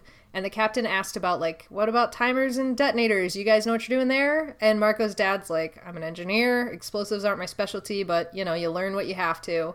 And the captain's like, okay, I insist you talk to my expert here. And so he, like, called like got her basically they called her out of bed and like had this small blonde woman come over to like confer with them This is how you bomb. this is how you bomb good. Um, while this is going on, Ax spots Naomi leaning against a truck, just drinking water, and he's like, he starts pondering on her, like, you know, I was really led to believe that lawyers were not useful and that she was intelligent, but not very useful. But, like, the captain had considered her very useful, and she had saved him and his family and his career. Maybe I underestimated Naomi. And in that moment, he saw Rachel approaching her mom, and he thought maybe Rachel's realized the same thing. And he does mention that normally he doesn't consider eavesdropping appropriate, but he did listen in in this situation. And uh, Rachel starts apologizing to her mother, and then she starts breaking down crying. And Ax goes, I've never pitied Rachel, but in this moment, I do feel a kinship with her. Aw. Yeah. Um so then Ax starts looking around and like as they're getting ready to roll out of here, he sees all of these moments of them saying goodbye to their families because this is like the mission. And he sees Marco shake his dad's hand and hug his mom. He sees Naomi kiss Rachel on the cheek. He sees Tobias saying goodbye to Loren. And Cassie and her family had wrapped their arms around each other and were touching their foreheads together. This is so sad. And then Ax realizes, like, okay, they're all saying their good- their goodbyes, but Jake is standing alone. He doesn't have anybody, and so he goes up to to Jake, and he's like, "I can't be your family, but I can be your friend." So he says, "You are my prince. Whatever happens next, know I am proud to serve you." And Jake wistfully smiles and puts a hand on Ax's shoulder, and he goes, "Ax, for the last time." And like hesitates, and Ax is like, "Yes." And Jake just goes, "Don't call me Prince." I have tears in my face. It's so like good. Oh, it's so God, it's so good though. it's so so good. Oh, I can't. I can't even. Fucking dead. I've died so many times during this book, and I will continue to die.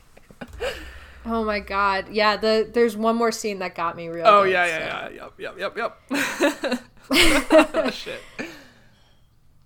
So the convoy rumbles into town and they see that the Yeerks have escalated. They are now pounding on people's doors and rounding them up in their pajamas and bathrobes at gunpoint and marching them into the subway system.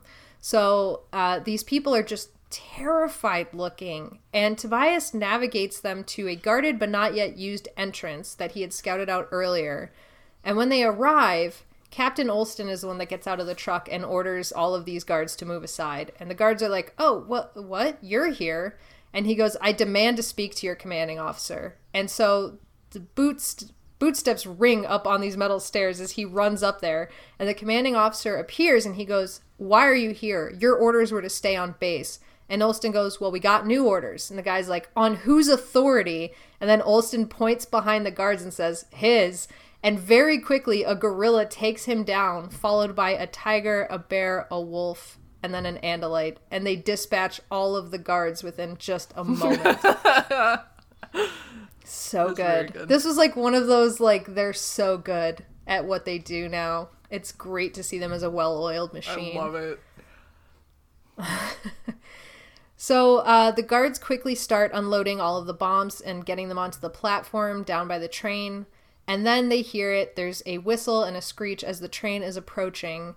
And so they all gather on the platform. And in the end, it's a grizzly bear, a gorilla, a tiger, a wolf, a lion, a crocodile, a bobcat, a bull, and an andalite and they all watch as there's these faces pressed against the windows of the subway train screaming and crying and others that are just sat on the the floor the benches just completely given up. And then the train screeches to an abrupt halt just as they had hoped. The doors open and all of these people come screaming out like some of them running down the track some of them running up out of the tunnel. And it's just chaos around them. They don't even notice the animals on the platform and then as like the people are finally done running out of there these military men filed out making some snide quip about the circus being in town and then say they're to join them in center ring so they start morphing the military dudes that come off the train. And Rachel goes, Let's get them before they're morphed. And Jake said, No, we give them a fair fight. We do not become them. And these guys start morphing. There's a rhino, a polar bear, a cheetah, and seven wolves. They get to their battle morphs, and the rhino charges, and Jake says, Now. And Rachel's the first one to jump in and engage. She collides with the rhino to this insane noise, and she absorbs most of the blow, but the horn opens up a gash in her leg. And this is when the battle finally begins, with all of the animorphs streaming in, the bobcat flipping over the cheetah, and Colette was there as the crocodile, waiting until the cheetah stepped too close to her. She snaps its leg and then shakes its body until its head collided with the train and it lay unmoving. The wolves came after Ax, and he is trying to like fight them, but they're backing him into a corner, and so he's slashing and dancing around, slicing them up. Two tried to jump him at the same time, but he whipped his tail blade around and took them both out. A second later, a heavy weight lands on top of him and starts to crush him, and it's the polar bear. And he's trying to use his tail, but he can't do it effectively. And then two shots rang out, and there's a dead weight on top of him. And then two of Olston's soldiers who had joined the fray pull the bear off of him. When he's freed, he looks around and he sees that there's a dead bear, a dead cheetah, and a pile of dead wolves, and his heart drops. He starts searching through this pile of dead wolves. He's like, oh my god, Olson's men wouldn't know the difference in battle. Even I wouldn't in battle. And his heart drops as he thought about his last interaction with Cassie, and now she's dead. And then he hears someone call him over, and it's Cassie's voice, and he turned around and saw her. And Jake called him over as well, saying, Come on, it's time to make some decisions, and we need you. And he continued to just look at Cassie, and he said he didn't hate Cassie. He couldn't, and he thinks that she knew that before he did. Oh no! Oh, I know. I can't handle it. I, I can't know. handle all these feelings. I know. It's so It's much. Too much. It's so much. This next one, though, is what got me. Fuck. So they're gathered on the train platform, and the bombs are loaded up. They're ready to go. They're set by Marco's dad and the expertise of, of the weapons lady, and they're deciding who would go. And Jake says, Obviously, I'm going. And Cassie said, Well, this is all my fault, so I'll go too. And Rachel's like, No way, I'm going.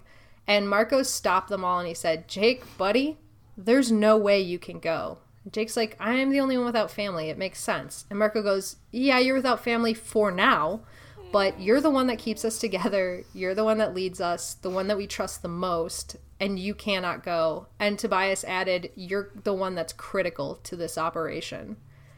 And Jake concedes not because he agrees with any of them, but because he was outvoted and they don't have time. So he goes, But just a reminder that whoever goes probably isn't coming back. And so Ax says, I will go.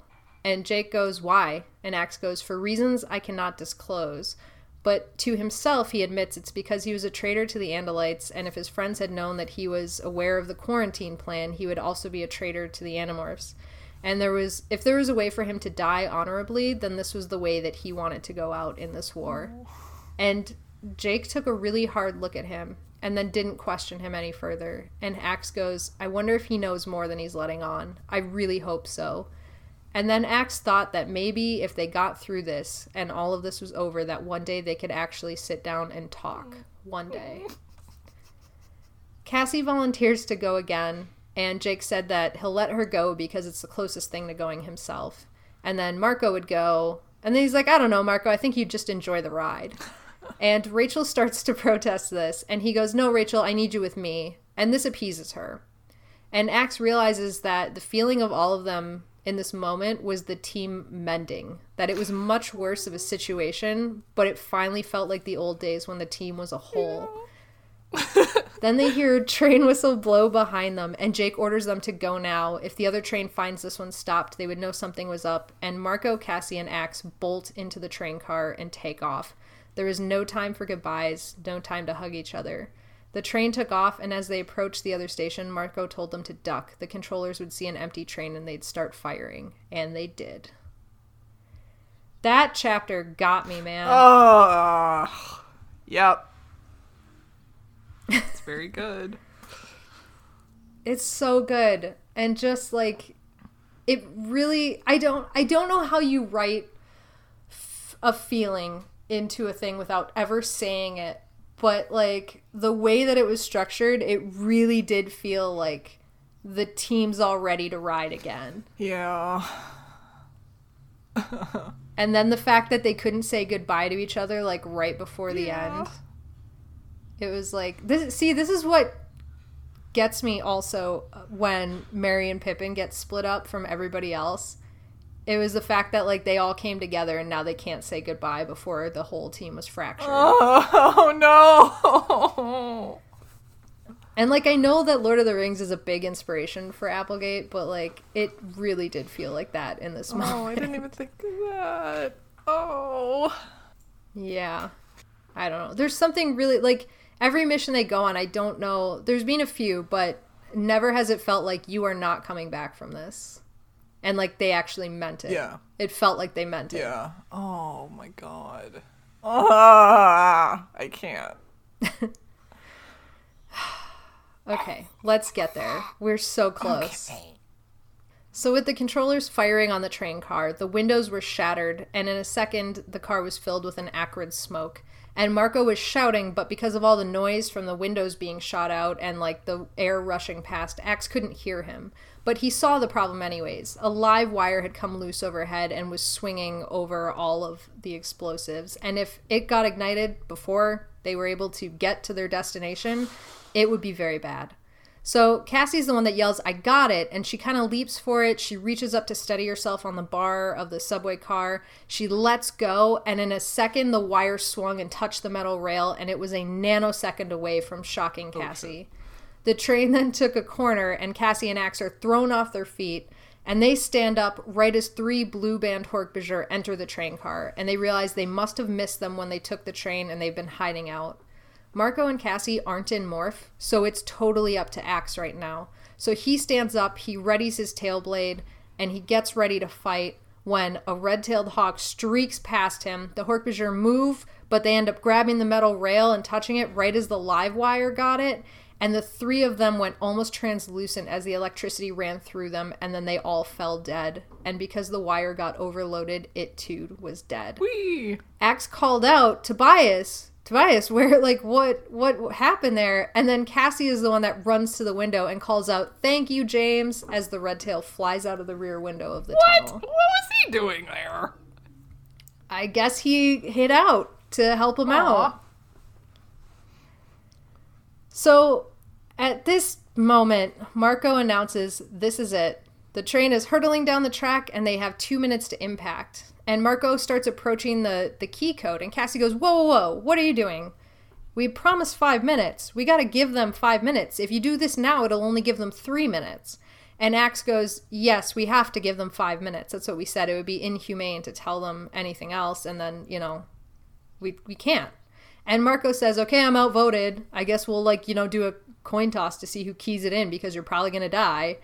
And then it's like, well, there's three of us. And Marco's the one that says, well, Cassie, I don't think it should be you. Like, we can't trust you not to be the hero. and Cassie looks embarrassed, and Ax and Marco just continue on, like, whatever. And they, uh, of course, they have to explain to Ax what a coin toss is. And he's like, if this is how humans decide many big issues, then I can understand why everything's so fucked here. Jeez. yeah. But um, Ax picks heads and he wins or loses. And so he's the one that has to key in the code. And Marco just goes, See you later, Ax, as he morphs down to flee. Cassie goes to Roach, and Ax was now alone, hurtling down the track, counting down until impact. He punched in three of the numbers and held his finger over the fourth number as he started to morph. And he was able to morph his back end first, so that the last thing to go would be his finger. And he's counting it down. It's one of those 30 seconds, 25 seconds, 20 seconds.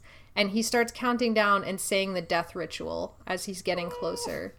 And in the last few seconds, he punches the last button.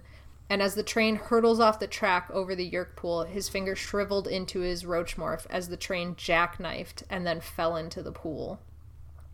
The impact was tremendous. Ax's roach body hit something, a wall or a roof or a floor, nobody nobody knows, but he survived. He was alive and he was in a liquid. So he realizes, "Oh god, we're in the pool." He begins to demorph and was soon an andalite. The Taxxon, Hork-Bajir human controllers were all scrambling towards the train thinking, "Oh god, this was a horrible accident, but like this wasn't on purpose for sure." And then a second later, Ax sees Cassie's head pop out, and she kind of like pounds her ear and then pulls a slug out of oh. it. Yeah. And Marco appears on top of the train already and says, Okay, Cassie, like this is your moment. Don't you have something to tell the people? And she climbs up there and starts screaming, but nobody's listening. And she's like, They can't hear me. Nobody's nobody's reacting. And Ax goes, Keep trying. And finally, bit by bit, they took notice of the girl screaming on top of the train. And Cassie goes, You have four minutes now to get out of here before there's a huge explosion and everybody dies. And pandemonium ensues. Controllers take off running. If they're morph capable, they're morphing. Anything to get out of there. And Cassie, Marco, and Ax jump down and start freeing the hosts from the cages. They start taking off the chains and they're expecting them to just run away. But then some of them don't, and they start helping open other cages. One of them grabs a key and begins helping Marco open the gates. And they're all working together to try and give all of these people a chance to live when this huge octopus monstrosity rose out of the pool behind them Tentacles again. tentacles, bulbous, bloodshot eyes, giant octopode monster. And it's Visser 1, of, course it is. And Marco Marco just turns to him and goes, Hey man, we can fight, but it's gotta be really short because we have about a minute and a half, like two minutes tops. Like, you know, that thing's gonna blow. And Visser 1 does this like cartoonish, like, oh, oh, like look back and forth, like Marco train, Marco train, and then he just sinks back into the pool and disappears. oh my god. He's like, Yeah. fuck this shit, I'm out. Yeah, pretty Oh, much. Jesus. He's like goodbye. Okay. So he sinks back into the pool, and they're all like, "Yeah, morphing to save his own ass, of course, course. of course." And um, yeah, that's that's basically it. So Ax takes a look around, and all of the cages have been opened. The pool is almost deserted, and they kind of look back at the train in the Yeerk pool with all of these like dead Yeerks stuck to the side of it, and all of this chaos, and they're like, "All right, let's get the fuck out of here." So they morph birds, and they start flying up the tunnels. They catch up to the people because they're all scrambling to get out, and they've noticed that like anybody who's morphed into like a bird or anything there's a bunch of them trampled on the ground by people who are just panicked and trying to escape. And I'm imagining very much like, you know, when there's a fire somewhere and people just get trampled and die because everybody's yeah. in a panic. And Ax says, like, this is one of the worst scenes in this whole war, is just this. Yeah. And then there's this boom, and there's an explosion behind them. And then a second later, they're being pushed up the tunnel by, like, this wind, and there's debris and there's rocks starting to shake loose and fall and they're trying to keep themselves upright and then the tunnel shakes again and there's more explosions behind them rocks are rattling and falling loose. The air is filled with this debris and ax completely loses sight of cassie and marco. He can't see anything. He just keeps flapping through the chaos trying to find where he can go until finally he sees blue sky and he heads towards it. So Ax, Marco, Cassie are perched on a remaining skyscraper, viewing the absolute devastation below them. They have no way of knowing how many people they killed, but there are taxxon bodies, there's Hork-Bajir bodies, there's human bodies, and they're all mixed together in this giant crater that used to be their town.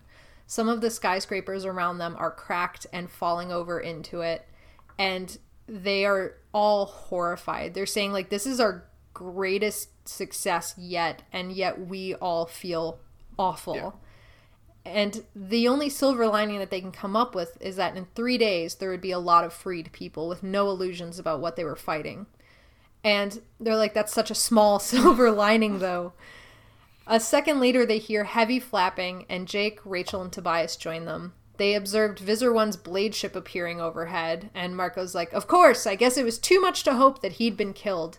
And Ax looked on everything and knew he would never be able to explain this to the Andalite Council, and they would never understand where he was coming from, even if he tried.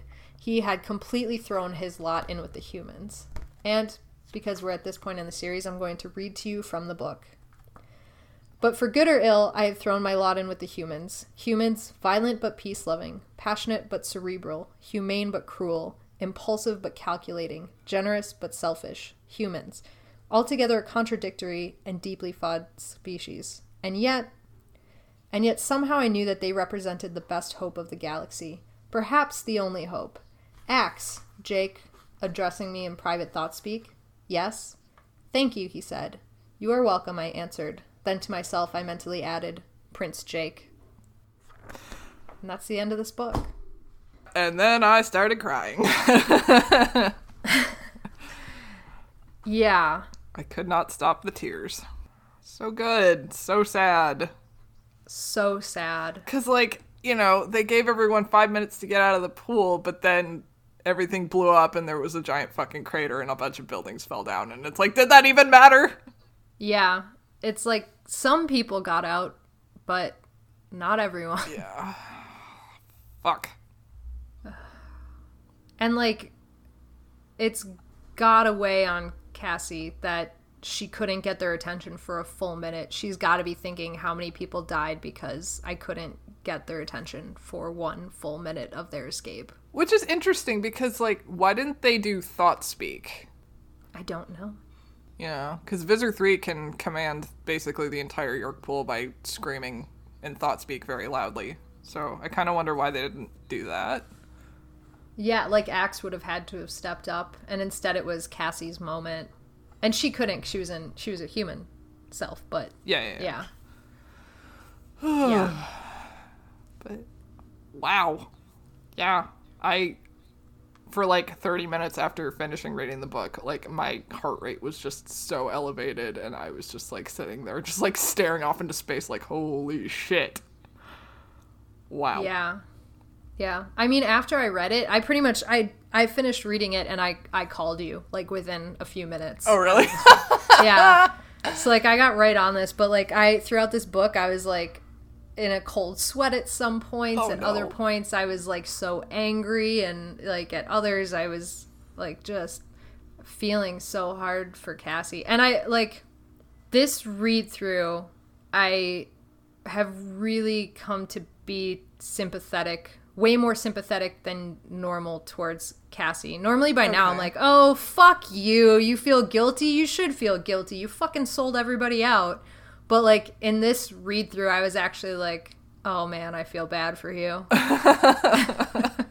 Uh, good. I was wondering. Yeah. like what you did was fucked, but like you're begging for forgiveness and I feel bad for you. Yeah. God, I just fuck I love how these books just like take these characters that we love and put them in si- situations where we hate them and we should hate them and then mm-hmm.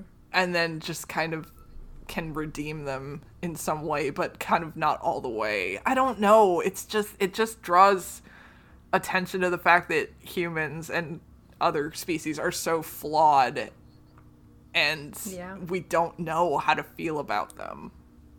And it's ah, it's just so true to real life, and that's why I love these books. Yeah.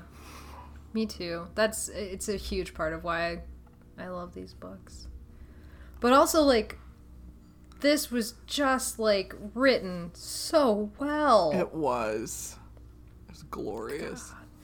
It was glorious. And seriously, like fuck whoever at Scholastic said that people won't relate to Ax and Tobias. Like Right? oh my god. Ah, I know.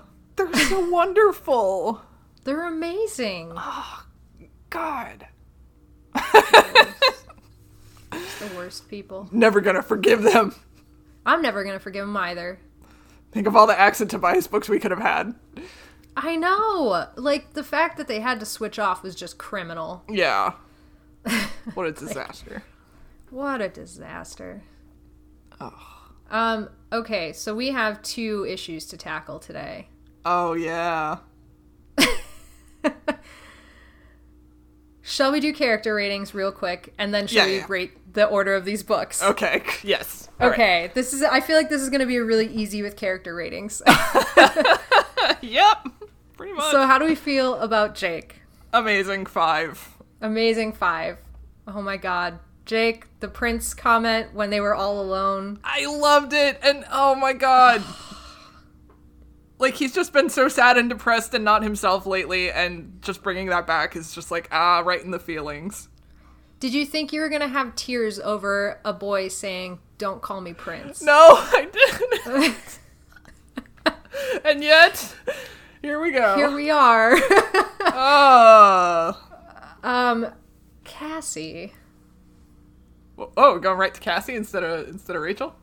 I have to because the two are so intertwined. They were intertwined. Oh my And so I have to because we just came from Jake and their argument is fresh on my mind and Okay. I'm switching it up. you can't just do this to me. I mean, I could reverse it, but like I we have to because we have to talk about Jake and Cassie together. okay, okay, yes, uh, five. Fucking, oh my god, just Yeah. Yeah. A 5 for sure. Like that when she and Jake had their moment, like that was monumental. it was so good, and It and was so good. I just I love and she like she does this like she'll do something that you know isn't necessarily like brave or honorable and then she feels so bad and then she does something completely amazing to make up for it mm-hmm. like i just i love that I mean, I'm still so mad at her. Like what Yeah. she did was so unforgivable. yeah yeah yeah like you know consequences But- aside about like the whole like yeerks can now be free of of this chaos you know that's like that's like an unintended consequence but yeah like it's mm-hmm. just Yeah, I still not great not great, but oh my god, it was so good. Like just that whole scene just got me. This Yeah. book. Yeah. And normally I don't think it gets me that much, but this time it really, really resonated. Okay. Oh, sorry. Okay. Back to normal order. Rachel. Wow. I I felt so conflicted about Rachel throughout this whole book. Like, she got really, really dark several times. Mm-hmm. And it was, you know, frightening to me. Like, uh, but then I loved that moment with her mom where she just broke down and realized kind of, you know, between like what she just did and what everyone was saying to her, like, oh, you're a monster and you're awful. And like, just the fact that she had that moment to, to realize that was just so good. Mm-hmm. So five, obviously. I mean, obviously, I'm giving her a five, but I like with how many times like it's almost like she's not always a monster. She's not always acting like a monster, and everybody just keeps telling her, "No, you are awful." Like Cassie told her to her face, "You know that you're horrible, right? Not even your own mother likes you." And like then Rachel did what? She didn't react. She didn't react at all. Like how fucked is that? Yeah. And like yes, she goes to some dark places and I think we get hints in this book that she also is afraid of that. But yeah. like everybody treating her like this is awful. Yeah. Yeah, it's like what we talked about in in her last book. It's like mm-hmm. everyone thinks she's a monster, but they're not doing anything to help her. Like they're just yeah. reinforcing this. And they're not yep. supporting her. Yep. But it throughout that was really well written and they did so much with her for her not having a ton of dialogue or a ton of screen time. Oh yeah, like every moment she was there it was so important and pertinent and mm-hmm. just oh amazing. Yeah. It was. It was amazing. Uh okay, now that I've gone completely out of order, let's talk about Tobias. oh, I love that he was kind of relegated as like the peacekeeper and the you know uh i just he's such a good boy. Like he's so like he's so innocent like compared to all of them. He's like the purest. Like yeah. you know he's done he's done shit too but he's just managed to just remain this like beacon of joy and light. And oh I mean, not joy. He's like very sad. He's always been very sad, but like, right? He's just so light. pure. I I loved that you kept bringing up the baby skunk conversation because like that is so relevant to this book. It's like it's almost like he and Cassie had that dialogue and like this is like a broader culmination of mm-hmm. where they netted out between the two of them. Yeah. And I love it. It's so cool. He's so great. He's amazing. He's so amazing. Fives, obviously. Obviously. Marco. Oh, Marco. He's just like. I, I really felt in this book like, okay, his arc is over. He's there to just be amazing and wonderful and Marco. And so, like, not. He, I feel like comparatively, he didn't have as many, like, impressive moments, but he was still wonderful and I love him. He was amazing. I loved him. And he was so, like, the moment I love the most was that whole "hay is for horses" thing when Marco yeah. just loses his fucking mind, and it's just like that was a moment for me where I was like, it flipped everything. Like we were in this super dark, super intense, emotional, really gritty, big decisions yeah. book, and then like all of a sudden we're back in like an old Animorphs adventure, and it was yeah. just Marco losing it that like flipped me there. Yeah.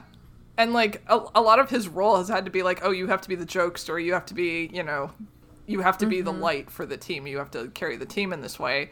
And then he, now he's doing it just like because it's him, because it's himself. Like he's not doing it for a yeah. reason. Like he just is, and that's beautiful in a way. I don't know. Okay.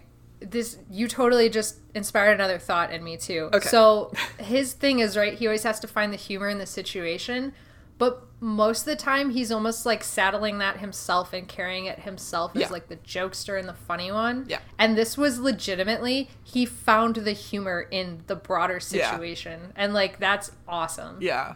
Oh. And he made one of the best jokes of all time, which was the spam one, yeah, which I loved so much. Very, very good joke. Ugh. Um so fives, obviously if we didn't say that. I yep, think yep, we yep, did. Okay. What about Ax? A trillion. a one billion. One billion infinity. One majillion. No, I was I was really scared. You know, when when they he was first talking to the Andalite captain, um, I I really was like, oh shit! Like we are on his last book. We are a couple books away from the series. Is it is he was he a mole the whole time? I hate this. Like I don't want him. I don't want his loyalty to be questioned like this late in the game. This this is fucked. But I just adored that he was just like humans fucking suck, but I'm one of them. Damn it! Like, oh, so good. I, and like I think that so just something that you've missed that we talked about in the Discord very recently was um somebody was asking how can you think that Cassie's betrayal was bigger than Ax's reaching out to the Andalite Council? And I think it's exactly this. It's because Cassie made a decision and saw it through, and Ax started to make the decision and said, No, I am one of my teammates, and reversed out of it. Yeah. And I think that that's why, like, if Ax had gone through and, like, decided, not even if he wasn't a mole the whole time, right? Like, if he had decided, like, I am going to flip flop on the team, I think that would have been unforgivable, like, level of, like, Yeah. probably worse than Cassie's. But the fact that he was torn and then said, "No, I'm doing the wrong thing. I'm I'm one of them. These are my people." Like that just brought it back for me. Yeah. That's like you did the the right thing in my mind. Well, and he's yeah, and he's like he's been in this position before where he's had to choose between Andalites and humans, and I think before it's always kind of been a like, I don't know, like his hand was forced, kind of. I don't know, but like Yeah, no, yeah, for sure. You know what I it's always mean? like if you want protection, you have to be one of us. You're alone here. Like or yeah, no, totally. I even if it wasn't that overt. yeah, like I had to take the fall for my brother, so it's like, well, I guess I'm stuck here. Yep. But this Yep. one is like you had, like he made the choice because he, yeah, it just ah, I can't even articulate it. You know what I'm talking about? Yeah, it's it's all wrapped up in that scene where he tries to think about his family's faces, and the only thing that comes up are his team members. Ah, like that's the moment for me where it's like, oh my god, like yeah, a trillion, five. five majillion, Yeah. bajillion, Over j- and over. gajillion, over and over. Yeah. A Google. Google. Man, yeah, so good. Mm. Um, okay, what are our last thoughts here before we rank our our six book series? I Don't think I have any. Yeah, no, I'm good. Okay, so uh, let's see. Our last books. This was the sacrifice.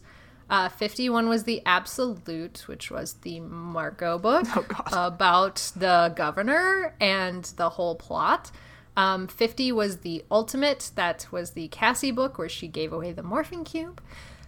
49 was the diversion. That's the Tobias book where he got his mom back. The pupper. Uh, 40, the pupper. 48 was the return, which was Rachel and David at each other again. 47 was the resist- resistance. It was the Beaver book. The book that never happened. the book that I know where that give a shit shit's going. That's right down to the bottom of the list. Yep, dead last for that one. Dead last. Fuck the resistance. Oh my god. Everything else is gonna be hard because what a really good set of books. Holy shit. yeah. Oh my god. I can't. Oh my god. What am I gonna do? I don't know. oh no. Oh my I can't. I Can I tell you what's fighting for my number one spot right now? Absolutely. Okay. It's the Rachel book and the Ax book. Yeah. Yeah, I think I would agree with that. Okay. Oh, but the Both Marco book was Kimberly also Morris. The Marco book was also good. Like it, it's a very good, very fun book. But like Rachel fighting with David again, Yeah. and then this book of the team fracturing and coming together and Yeah. being such a triumph was like Yeah, I think I think deep feelings are gonna win out over absolute joy and shenanigans. So yeah, that's a good point. Oh shit. Oh no. well, I have my third place now, Okay. right? Wait, wait. Because that's that's going to be the Marco book. okay, so that one's right in the middle. Yeah. That one's right in the middle. Okay. Obviously, the resistance is last. Shit, we have six. oh, oh no. So I need my one, my two, my four, and my five. Okay. Oh, all right. I think. I think I have it. Okay, tell me yours. Okay, so dead last is Jake Beaver, obviously. Mm-hmm. And then, like, very, very close to all of the re- like all of the remaining books are very close. But I think Okay. it's gonna go fifth place is Cassie, fourth is Tobias, third is Marco, second is Rachel, and then first is Ax. Okay. I'm going to be pretty close to you. 47 is a mile behind the rest. Fuck that book. Yeah. Jake book. Then for me, it's going to go with the Cassie book where she gave away the morphing cube, not because it wasn't good, but because it made me so mad at Cassie. Right. Tobias's book Mm-hmm. was very good, but you know. Marco's book. And then I'm going to go Ax and Rachel. Okay. because I'm I'm just gonna swap those two because I loved I loved the Ax book so much as a whole team perspective, but Rachel having to grapple with all of that adds so much flavor to these books Yeah. and is obviously it's my favorite character like you know getting a I think it's only because Ax is my favorite and Rachel is your favorite because they're I think so that's probably fucking close. yeah that's probably how it's breaking down right now And I think the only other reason that Ax pulled ahead for me is because we really got the whole team. Mm-hmm. And in Rachel's, we really just had like Rachel and Cassie. Because like Yeah. we couldn't even rate characters on that one because everyone else was like a hypothetical. So I think that's Yeah. also like the only reason that Ax is ahead for me. So That's that's totally fair. I mean, part of the reason that Rachel's in my number one slot is because she is my favorite character. If Right. she wasn't, it probably would be this Ax book for Yeah. sure. our next character, our next book rating is just gonna be two books. Just two books. Oh, oh, that's my gonna God. break me. yeah. Oh shit. God. So good, right? It's so good. Everything is just so good. It is just so good. Fuck, I'm all worked up again. Well, any last last thoughts now? Nope, I just get to look at the next book cover. Yeah, look at the next book cover. Alright. Alright, I will. The answer. Is that a snake? Wow, that's a rough morph sequence. I don't even know what the next. I'm trying to picture it so hard, and I, I can only picture. The third one, he looks like a like a whippet dog. Like his his face is super long. Oh, oh. Because he's oh, morphing into okay. a anaconda boa constrictor. Yep. Yeah, it looks like a big snake. There's Okay. a big muscly snake. And the fucking image of the back cover is so low res that I cannot read it. So I couldn't I couldn't be spoiled if I tried. Good. Oh my god, the next book. Okay, I can't say any more to you. I have to we have to bail out because I am getting so excited now that you've reminded me of the cover and said that about the back cover. I can't talk to you anymore. I'm going to die. I can't talk to you anymore about this. Okay, let's end this. okay, let's fucking end it. Okay. Um okay, so you can email us about oh god, I don't even know what all this Ax shit going down. All the X shit. all the Ax shit, all of uh all the other shit. Okay. Message me, anonymousanimorphs at gmail.com. You can Facebook us. You can like our main page, which is Animorphs Anonymous. You can join our super secret, super awesome group, which is facebook.com slash group slash Animorphs Anonymous. We're called the Andalite Bandolites. That was from way back in book three. If you're just tuning in now, what are you doing? Yeah, Go back. go away. I mean, Go to the beginning, but not the beginning. The beginning. That's a joke you'll get in two books. Moving right oh along. no. So Oh no. the title of the book is the beginning. Oh, shit. Anyways, um, so uh, you can find us on InstaSlam at Animorphs Anonymous or Twitter at Animorphs Anon. Um, if you want to join our awesome Discord server, uh, please go join the Andalite Bandolite group, and you can get that code, or you can email us, and we'll hook you up with that. Come join our Discord server; it's super fun, and we talk about all sorts of shit. Um, and then you can find our podcast on all of the podcast hosting sites that ever existed ever, probably. Like literally all of them. Um, you tell me about your comic. I have a webcomic. It's called B-Side You. Uh, check it out at E bsideyoucomic.com. Chapter 3 is starting. It's going to be lit, as the children say. It is lit. Um, if you love comic books from the 90s called Superboy, then you can sometimes find me as an accidental third host on Cadmus 2 Crisis, a Superboy podcast. And it's lit, I guess. Literature. No. it's l- literally about comics. Oh, dabs. My puns are getting so bad towards the end here. We're- I am just struggling. We're just, we're all just struggling. We're all just doing our best and trying to survive. Just like these good, good children. I love them all. Okay, let's I love them so much. let's get on a train and oh no Let's ride this gravy train all the way to the mashed potato palace. oh god and explode it And explode it. all right bye Okay, bye.